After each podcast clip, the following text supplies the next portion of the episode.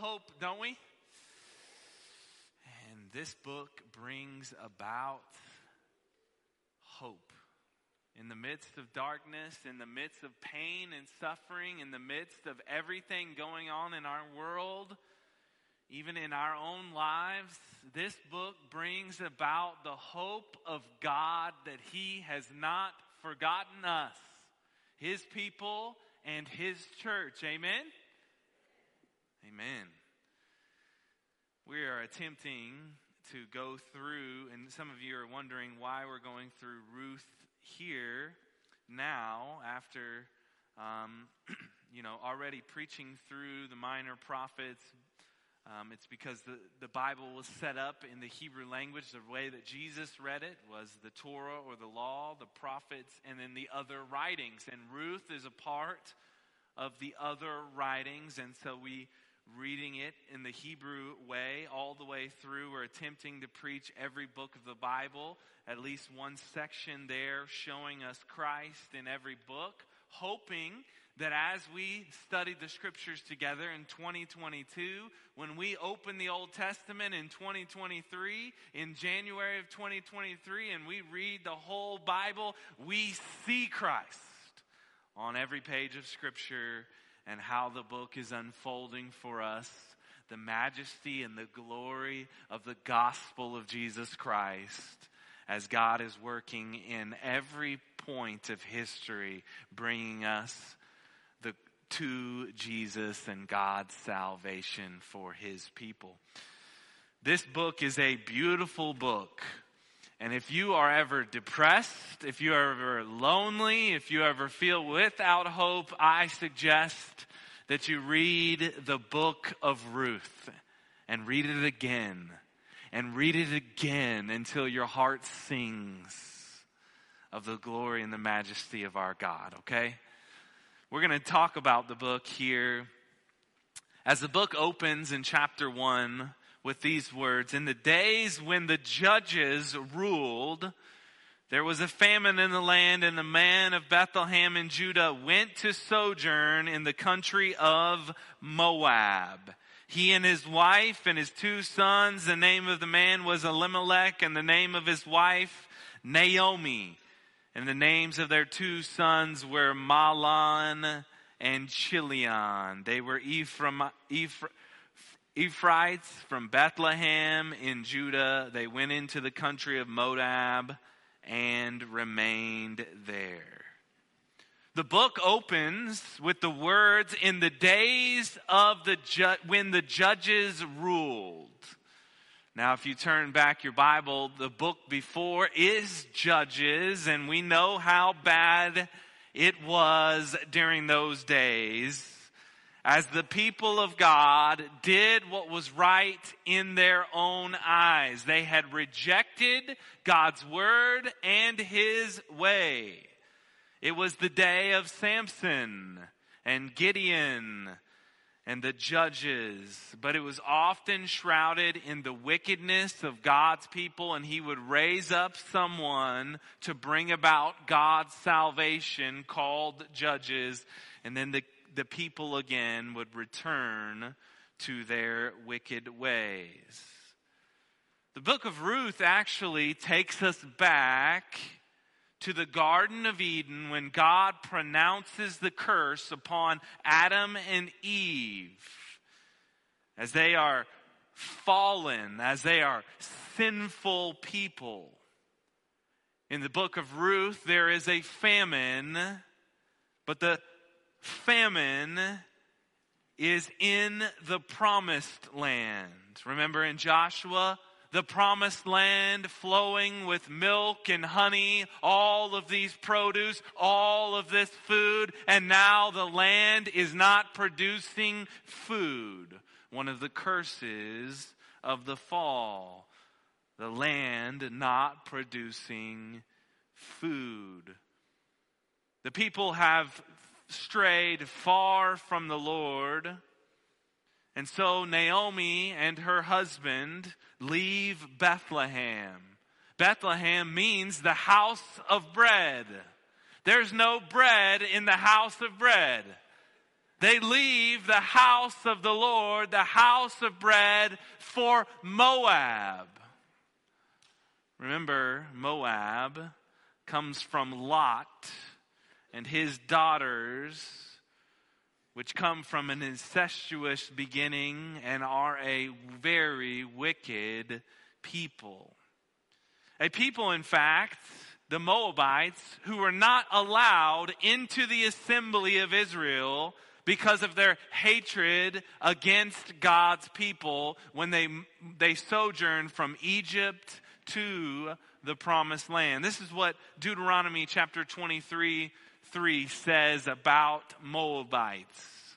No Ammonite or Moabite may enter the assembly of the Lord even to the tenth generation. None of them may enter the assembly of the Lord forever because they did not meet with you bread and with water on the way when you came out of Egypt, and because they hired against you Balaam, the son of Beor, from Pethor of Mesopotamia, to curse you. So the Moabites actually hired a guy to try to curse Israel. Remember Abraham's promise those who bless you, I will also bless. And now the Moabites have cursed God's people. They're not allowed into the assembly of God's people to the 10th generation. Now I want you to remember that. 10 generations would not enter the assembly.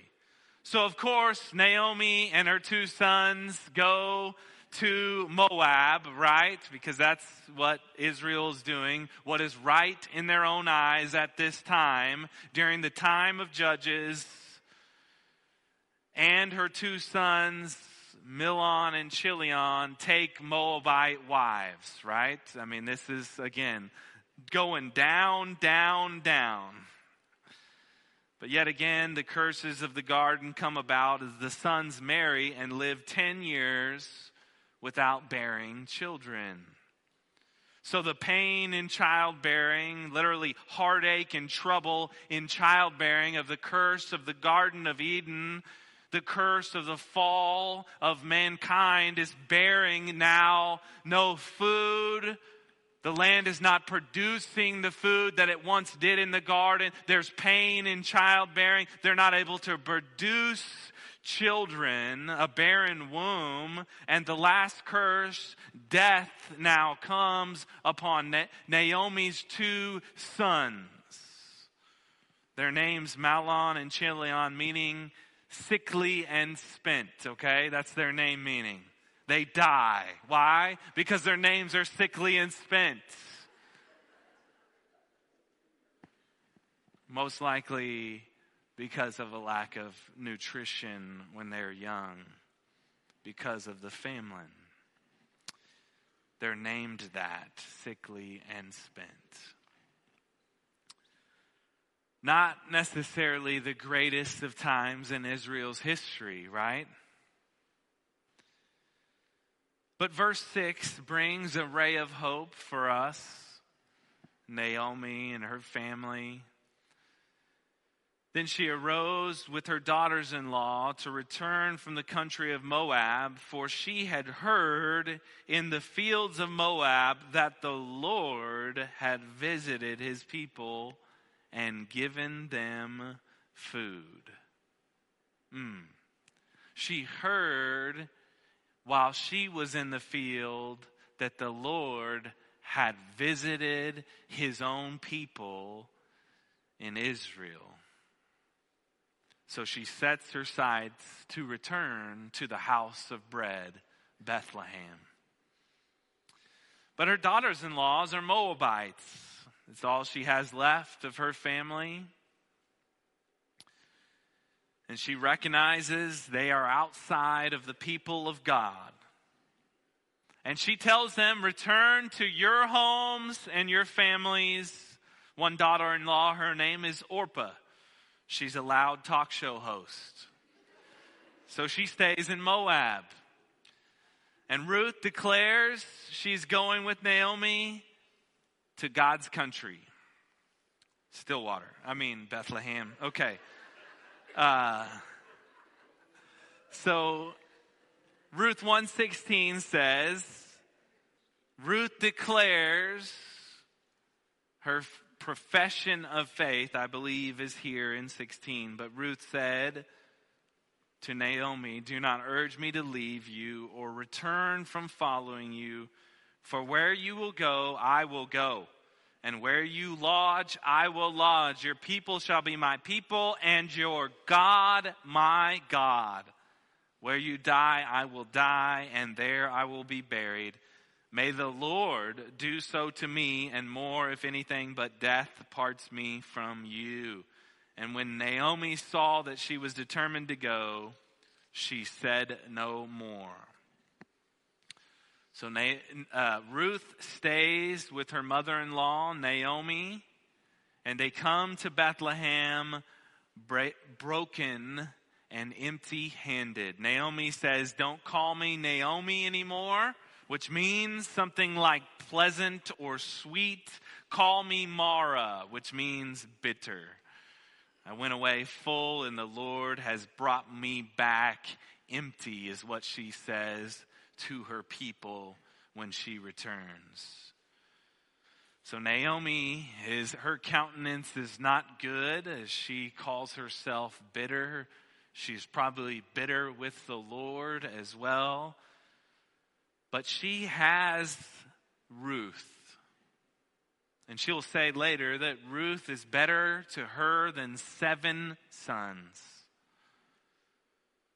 So Ruth goes to the field during the wheat harvest time and she begins picking up the leftovers. In these days, this was a way to help the poor. When they were gathering wheat, they would leave what was picked over the first time as a way for the poor to come behind and pick it up. Leviticus 19:9 tells us what God had provided for the poor to be able to feed themselves. Leviticus 19:9 When you reap the harvest of your land you shall not reap your fields right up to its edge neither shall you gather the gleanings after your harvest and you shall not strip your vineyards bare neither shall you gather the fallen grapes of your vineyard you shall leave them for the poor and for the sojourner I am the Lord your God. So basically, Naomi and Ruth are in a difficult position. They are widows, they are poor. And for Ruth, she is an outsider. She is a foreigner. She is a Moabite. And they have nothing. Yet, the hand of the living God is orchestrating a plan to bring about his glory for the nations through a widow from Moab. Ruth chapter 2, verse 3 So she set out and went and gleaned in the field after the reapers and she happened to come to the part of the field belonging to Boaz, who was the clan of Elimelech. No, so when we are introduced to the character of Boaz in this story, we're supposed to have giant theme music as Boaz enters into the room.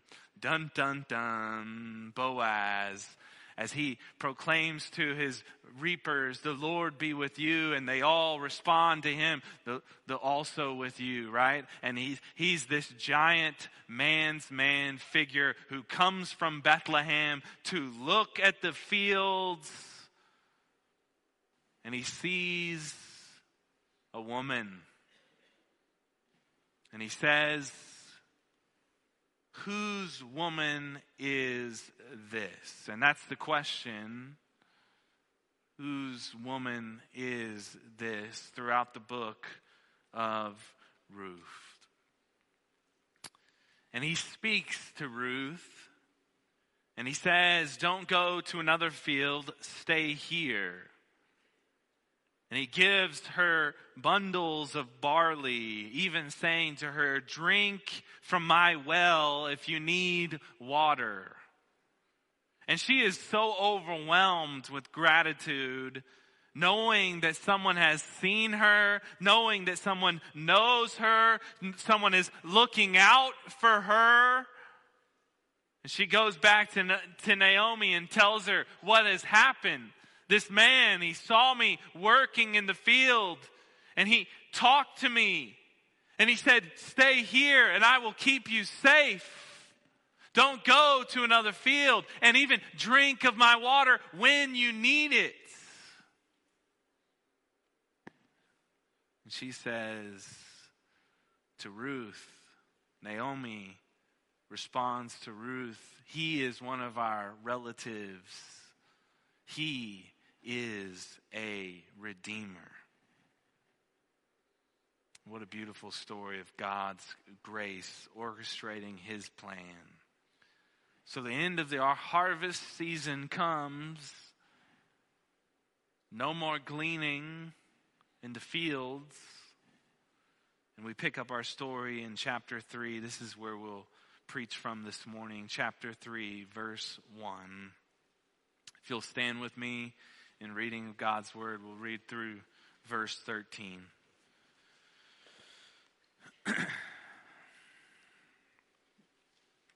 then Naomi, her mother in law, said to her, My daughter, should I not seek rest for you that it may be well with you? Is not Boaz our relative? With whose young women you were. See, he is winnowing barley tonight at the threshing floor. Wash, therefore, and anoint yourself, and put on your cloak, and go down to the threshing floor. But do not make yourself known to the man until he has finished eating and drinking. But when he lies down, observe the place where he lies, then go and uncover his feet and lie down, and he will tell you what to do. And she replied, All that you say I will do. So she went down to the threshing floor and did just as her mother in law had commanded her. And when Boaz had eaten and drunk and his heart was merry, he went to lie down at the end of the heap of grain. Then she came softly and uncovered his feet and lay down at midnight. The man was startled and turned over, and behold, a woman lay at his feet, and he said, Who are you? And she answered, I am Ruth, your servant. Spread your wings over your servant, for you are a redeemer. And he said, May you be blessed by the Lord, my daughter. You have made this kindness greater than the first, in which you have not gone after young men, whether poor or rich. And now, my daughter, do not fear. I will do for you all that you ask. For all my fellow townsmen know that you are a worthy woman and now it is true that I am a redeemer, yet there is a redeemer nearer than I. Remain tonight, and in the morning, if he will redeem you, good. Let him do it. But if he is not willing to redeem you, then, as the Lord lives, I will redeem you. Lie down until the morning. Let's pray. You can be seated. Father, we thank you for your redemption of us your willingness for us to buy us back. Father, we are overwhelmed with your grace and mercy, and we need ear of your love this morning that we may sing in our hearts a new song of our salvation, of our redemption, of how we have nothing to offer to you, and yet you want us. You bring us into your family. Father, we are overwhelmed by your love for us. We are thankful for this story that displays the glory of God to the ends of the earth. In Jesus' name we pray. Amen. Amen. You see, the best stories in life are the ones that display the glory of God. Hollywood cannot write a better story than the book of Ruth, though they try, right? I, I say this often not all stories display the glory of God. Not all stories display the gospel, but in the greatest stories of our time, there is hints or even slivers of the gospel telling the story of, of God's grace and his love for the unlovable. Disney has actually made a fortune of telling stories that have threads of the gospel. They've gone away from that in recent days. But their greatest hits are the stories of redemption. One of those stories is about a young, beautiful woman who loves to read. She's very innocent and somehow is captured by a, monstrous beast. And in the most surprising way, the love of the young woman changes the beast who thinks that he himself is unlovable. Only for the beast to respond to her love with a sacrificial like love. One that he is willing to die for her. Hmm. Where do we see that?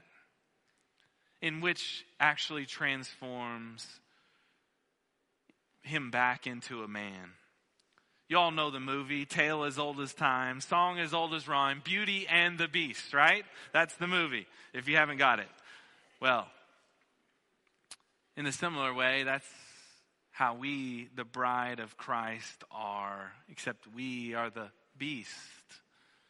We are the ones cast out of the garden, cursed and burdened with sin and tribulation. we we find ourselves unlovable, standing next to a pure and holy and righteous God, but then something in ourselves is awakened because of the love that God has for us, only to respond to that love with joy and gratitude and thanksgiving. We are transformed into the image of Christ.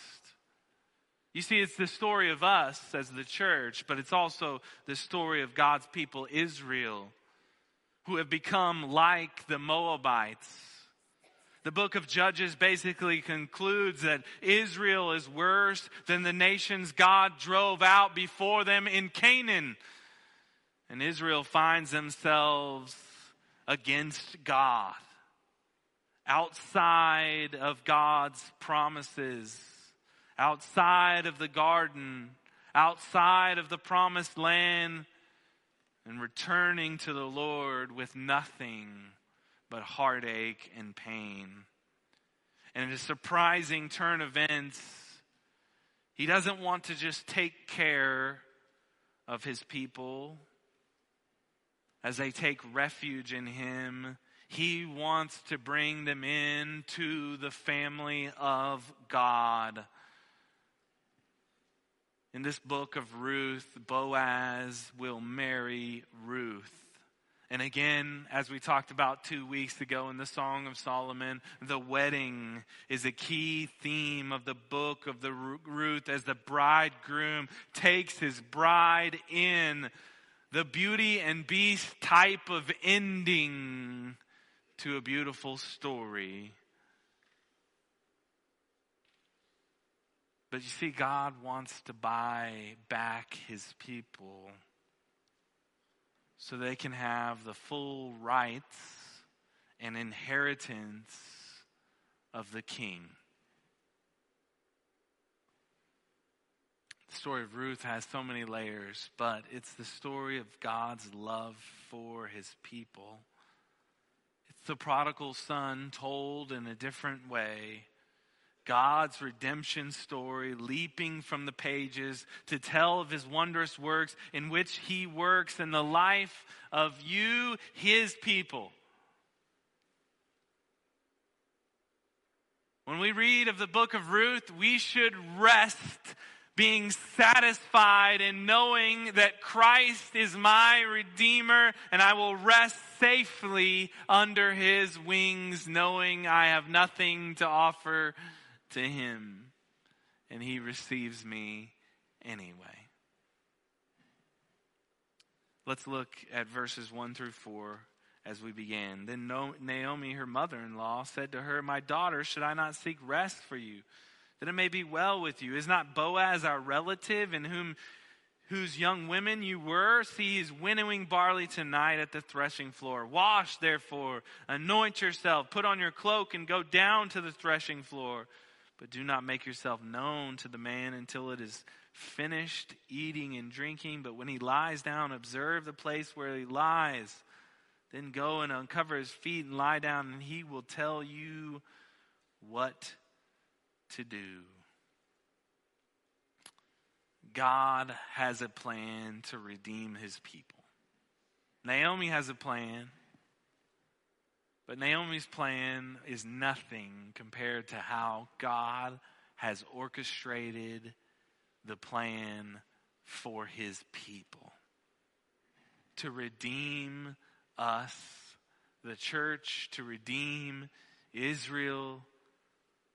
God has a plan to redeem his people. Remember Genesis 3, God curses the ground, says to the woman, there will be pain in childbearing, says to the man, there will be death. From dust you came, dust you will return. It seems as God is against man. But in this story and throughout the pages of Scripture, God is unfolding His grace and His mercy towards His creation. God is at work through the offspring of a woman who will crush the head of the serpent.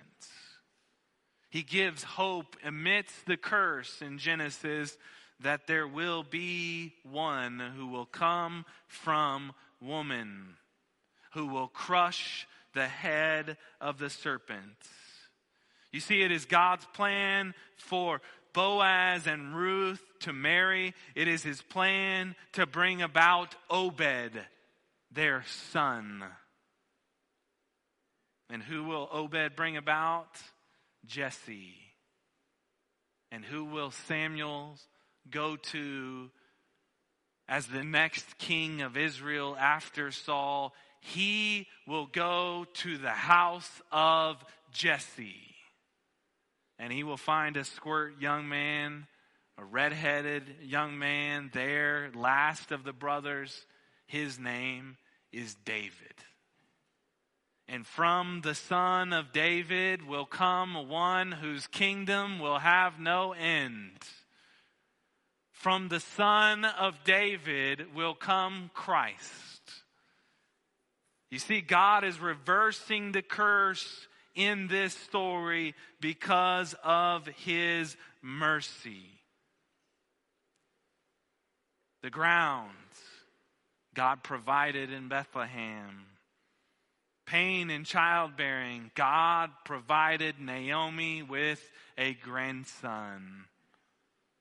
And death, well, death will be overcome through the Son of David, who is Jesus. Now, remember the 10th generation I told you earlier? If you were listening very carefully, if you wasn't, I said earlier, no Moabite was able to come into the assembly until the 10th generation. Why 10 generations?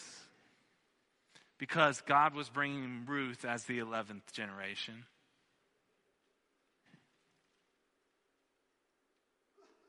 God would place a Moabite woman in the line of Jesus. Read in Matthew chapter 1, verse 1.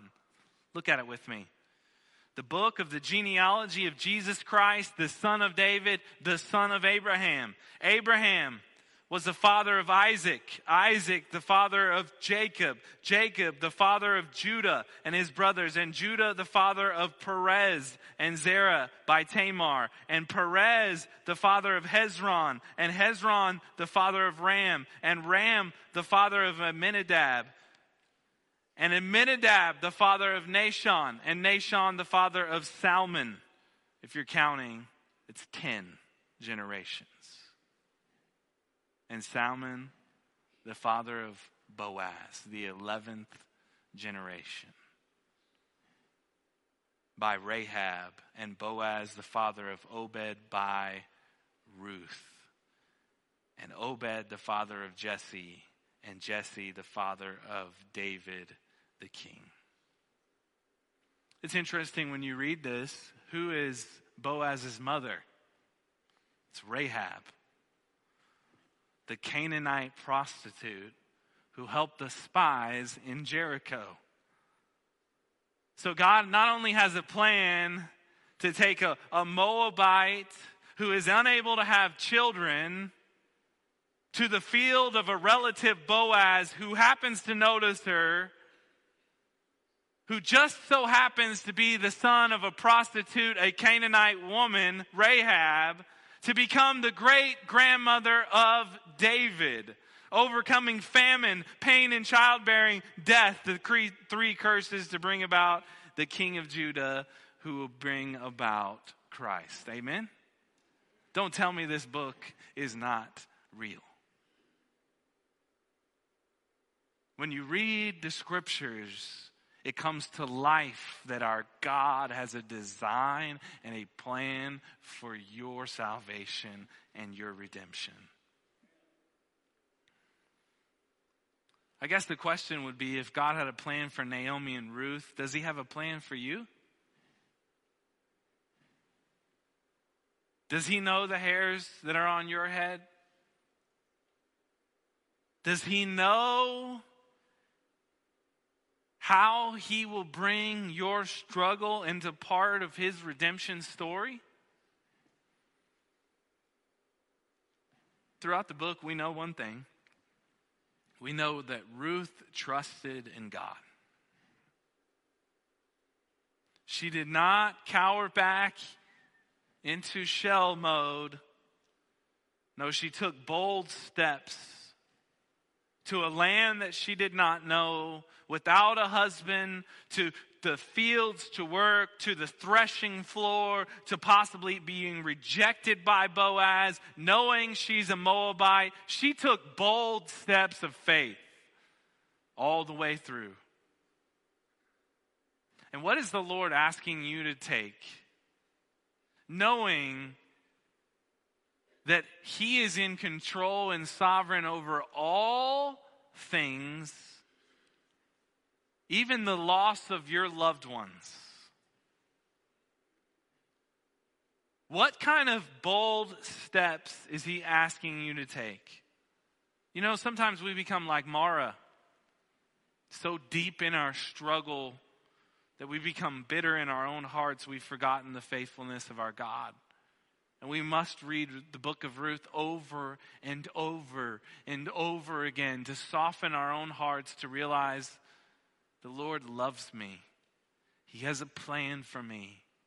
Even in sickness and in pain and in death, God still has a plan for me in his redemption story. So she goes at the threshing floor. she Naomi has this plan and it's almost like a wedding proposal to Boaz. Get all cleaned up, put on your best, go to where he is sleeping, and when he wakes up, there he's going to tell you what to do. But she has a lot of boldness to do this. It takes a large step of faith, being who she is, a servant who is poor, who has nothing, who is a Moabite, to say, I want to be redeemed. She, she could say, you know what, I'm, I'm, I'm great where I am right here. I'm, I'm now being provided for. I'm, I'm, I'm great with, with having some food. Now me and Naomi are taken care of. No, but, but because her, her extra step of faith, of her faithfulness, of her boldness to go in, into and ask Boaz to redeem her, a Moabite. Now the Lord is going to bless so much more. I wonder how many of us are just comfortable where we are right now. Instead of taking bold steps of faith, we're, we're just great. That we're a Christian, that we're taken care of.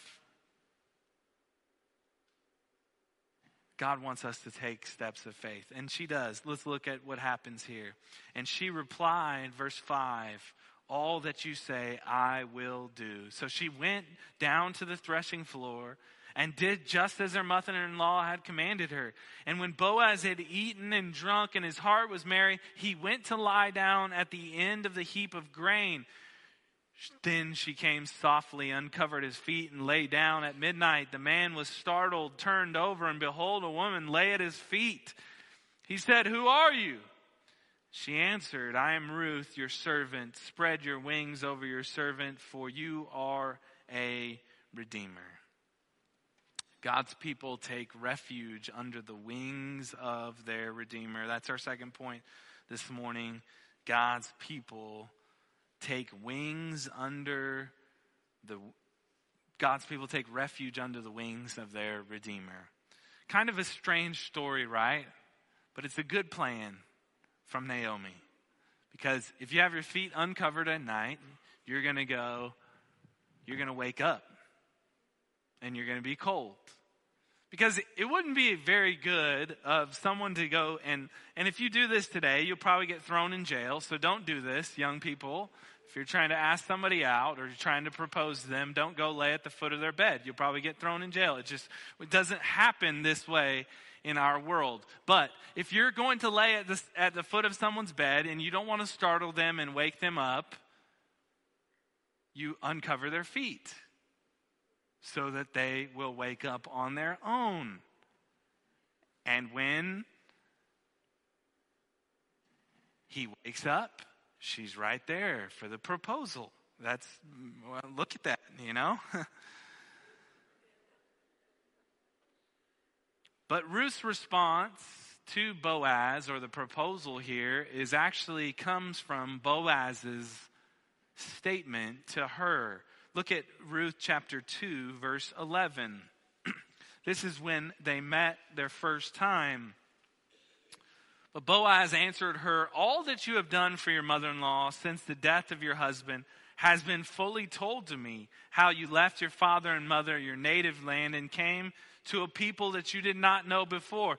The Lord repay you for what you have done, and a full reward be given to you by the Lord, the God of Israel under whom whose wings you have come to take refuge. So Boaz uses this word. He, he almost declares a blessing over her that the Lord is going to cover her, that the Lord is going to be her refuge that the Lord is going to reward her for her faithfulness in God Himself. You know, it's interesting when they first met, Boaz and Ruth, Boaz is this owner of tons of vineyards. He's this very wealthy man. He comes in, he's, you know, the music is playing, dun, dun, dun, as he walks in, and all this is happening, and Ruth has just traveled a very far way as a widow, probably not having any money or clothes. She's foraging for food on the ground. Okay?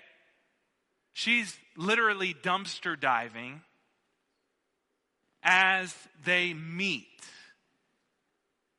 Not the best place, right? Not the best first meet. If you're a woman, that's probably not the presentation you want to provide is scraggly and in the dust and dirt trying to find food.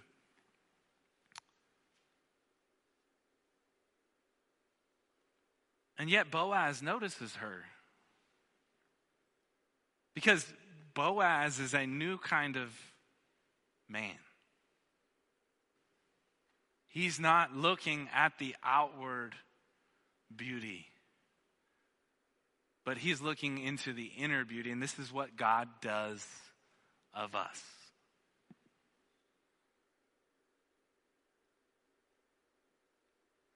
And now she is at the foot of Boaz's feet, asking him boldly, in faith, to take her, the Moabite woman, into his family, to marry her, to take her in, all of her baggage, all of her things, to take her in to his family. You see, in, in those days, when one person got into debt, your property or your land was the first thing to be sold. And you had the, the right to buy that land back. And often a family member would come and to the aid. And this is why they would call it kinsman redeemer. Kinsman, just a fancy word for family as this person in your family would buy back the land in which you were indebted to. And if there was no son, this kinsman redeemer would take you in and continue that line so that you would have a son. That you would have food, that you would have line, that you would have prosperity, that you would have land. And just as Boaz has said that Ruth has taken refuge under the wings of the Lord, Ruth now asks Boaz to spread his wings over her. Three things a redeemer must have in order to redeem someone, okay? They must have the right to redeem. They must be related to that family member. If they're a distant outsider, if they're a neighbor, they don't have the right to buy back the property, to redeem the family. They must have the right to redeem. They must have the means to redeem. They must be wealthy enough to take in a new family to buy back their land. And they must be they must have a willingness to redeem. They have to want to. They they can choose not to. And this is the beauty of the gospel, right? The story of Christ. You see, Jesus had to have the right to redeem. This is why he took on flesh and made his dwelling among men to become a human like us. So that he had the right to redeem being born of a woman to save humanity. He certainly had the means. He never sinned. He was filled with the righteousness of God and he paid the price for our sin. He bought us back from the depths of hell to save us. And the third thing is he had the willingness to redeem, enduring the cross, taking the sin of the world so that we could become children of God. Church, this is the gospel. You see, the story of Ruth is the story of us. The people of God who really have nothing to offer, who are outside of the family of God, and yet He takes us in by His mercy and grace that we could refuge under His wings and that He would redeem us. A woman named Charlotte Elliott lived in 1834. Her brother was a pastor, and he was trying to launch a new school for girls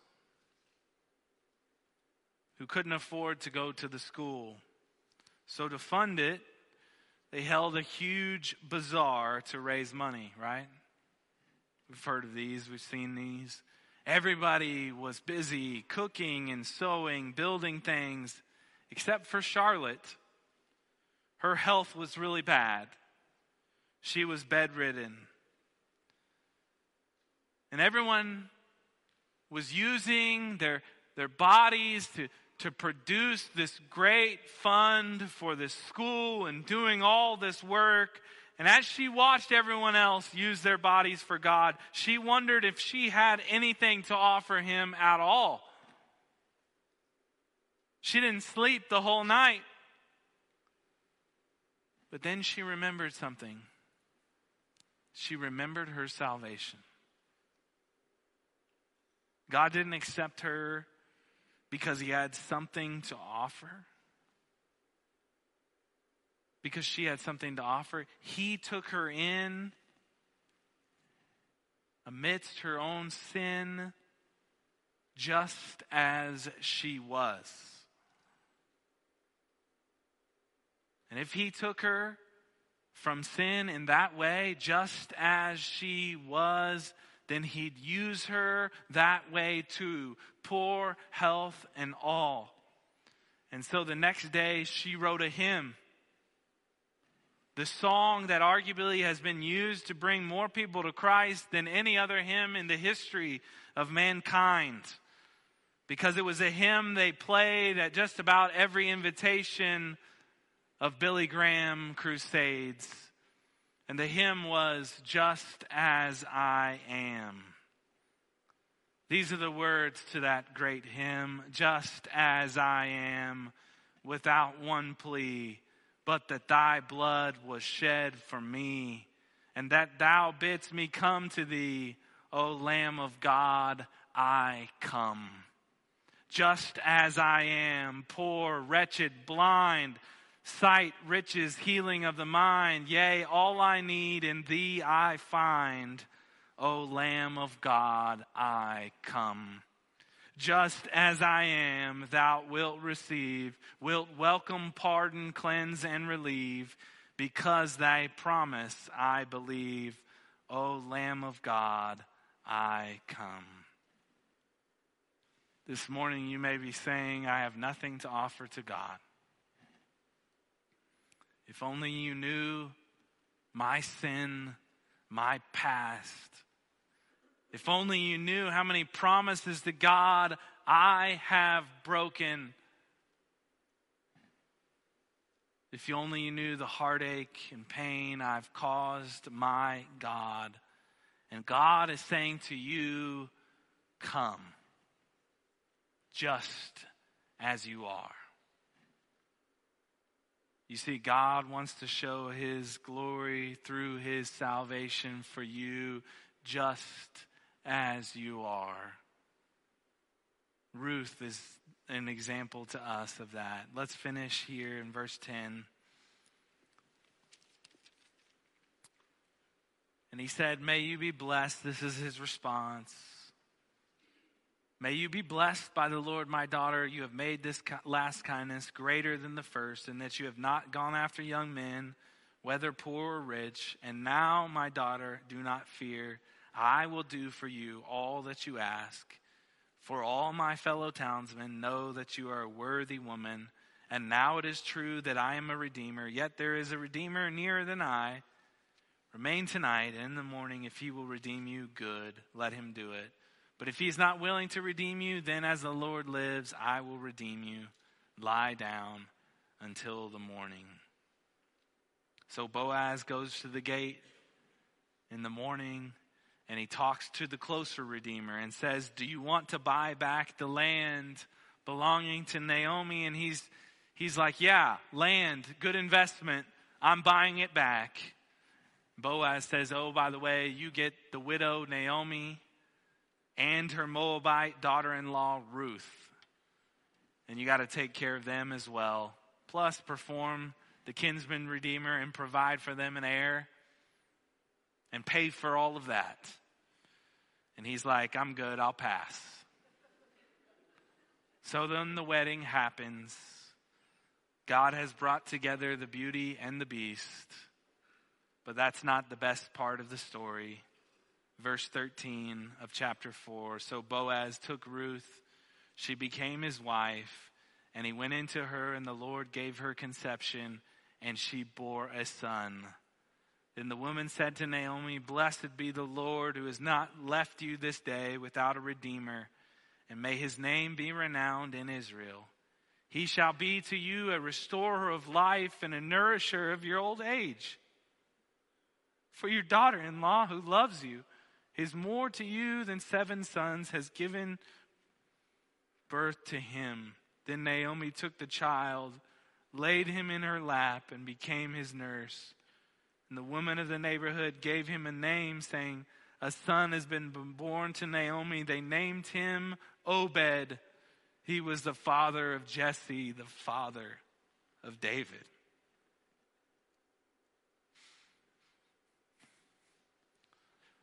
This is the third point this morning. The Redeemer brings the blessing of God to his people. The Redeemer brings the blessing of God to his people. God brought all the blessings of Boaz to Ruth and Naomi in one day. And now he does the same for us. All the blessings that are in Christ are now ours because he has redeemed us. God looks at us as he looks at Christ. We are the redeemed children of God. All the past heartache, pain, suffering, sin, all the long list of all of our problems, God says, You are now a child of God. Seems God has a plan. And instead of bringing about his salvation through what seemingly someone had all the gifts, Samson, strongest man, conquering the Canaanites.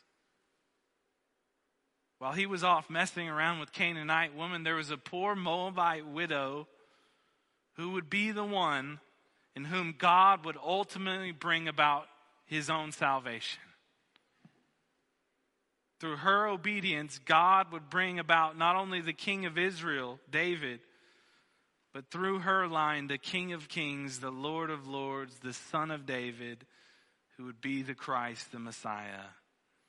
You see, Samson, he had all the ability and talent in the world, and yet God used Ruth in the days of the judges. God doesn't need your talent. He doesn't need your ability to bring about His work for His glory. He needs your faith. To be able to take bold steps of obedience and faith for the Lord. God would bring from the house of bread living water for all nations. Come and drink and be satisfied because our God is good. Let's pray.